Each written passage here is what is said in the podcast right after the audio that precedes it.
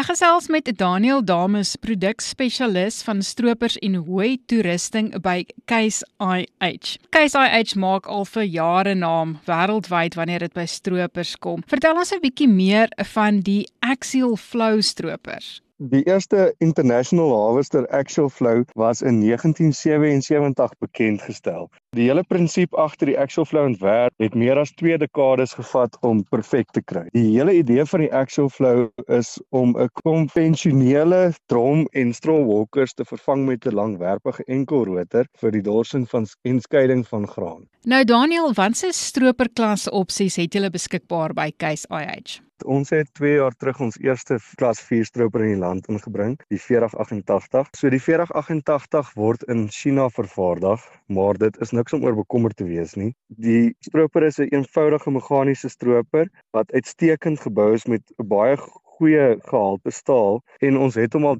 baie deegliks in die land getoets en hy het uitstekend gevaar. Na die 4088 het ons die 150 reeks stroopers. Die reeks bestaan uit 'n 5150, 'n 6150 en 'n 7150 of dan nou klas 5, 6 en 7. Dan na die 150 reeks het ons dan natuurlik die flagship masjiene of die 250 reeks. Die reeks bestaan uit 'n 7250, 'n 8250 en 'n 9250 of dan nou klas 7, 8 en 9. Jy noem nou die uh, 250 flagship reeks. Wat maak hierdie anders? Wat die stroper uniek maak is die tegnologie wat op die masjien is. Die stroper is 'n vol IFS toegeruste stroper en dan is die masjien natuurlik ook toegerus met Hawes Command. Wat Hawes Command vir ons beteken is dit vergemaklik die stroopproses deur om die nommer van funksies wat die boer moet beheer te verminder van 12 af na 3. Op die einde van die dag al wat die boer beheer oor het is dan jou konkaaf grootte, jou tafelhoogte en die uitlaatpyp. Die Hawes Command pas dan ook die stroper konstant die heeltyd aan om na die boer se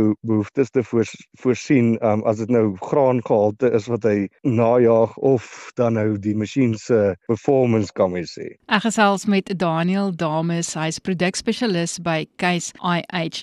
Daniel, jy het nou gepraat van die verskillende verskillende stroper opsies wat beskikbaar is, maar hy kan nou nie alleen op sy eie stroop nie. Watse tafel opsies is daar ook beskikbaar by Keis? Dit het 'n groot verskeidenheid tafel opsies beskikbaar. Aan die Keiskant het ons Keisblikkerkoppe en fyngraan tafels en dan natuurlik aan die Northmec Implement side wat besigheid is wat onder ons val, bring ons natuurlik Geringhof in. Nou Geringhof is al bekend vir oor die jare as 'n baie goeie stro stropertafel en in die reeks het ons dan ook plikkerkoppe en fyngraad tafels om aan die boer se behoeftes te voldoen. En dan kan jy vir ons bietjie verder vertel oor hoe toerusting wat beskikbaar is by Case IH.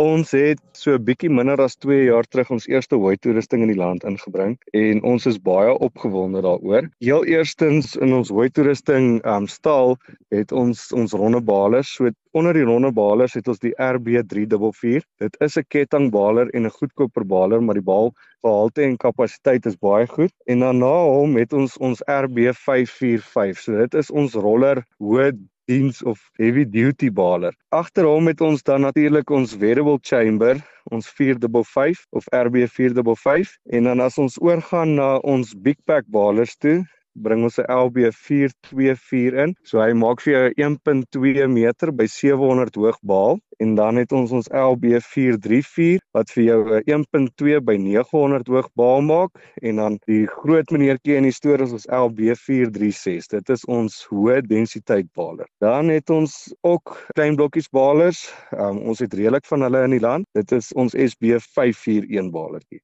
En dan laastens Daniel, hoekom sal jy sê is Case IH se hooi toerusting so toonaangewend? Ons is baie opgewonde oor die oor die Case hooi toerusting want ons het baie die laaste sê maar jaar en 'n half verkoop en dan ietsie wat ons naam baie groot gemaak het in die veld is die jaarlikse bale resies wat plaasgevind het. So dit was die eerste keer wat ons in die bale resies deelgeneem het en ons RB545 die roller vaste kamerbaler het tweede plek bereik en ons RB455 het eerste plek bereik in die bale resies. So Dit is 'n goeie prestasie vir ons en ek dink dit het ons half op die kaart gesit as dit by hooi toerusting kom.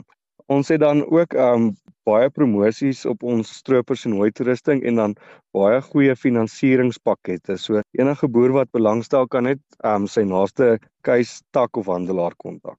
Dit dan Daniel Dames, produkspesialis in stroopers en hooi toerusting by Case IH.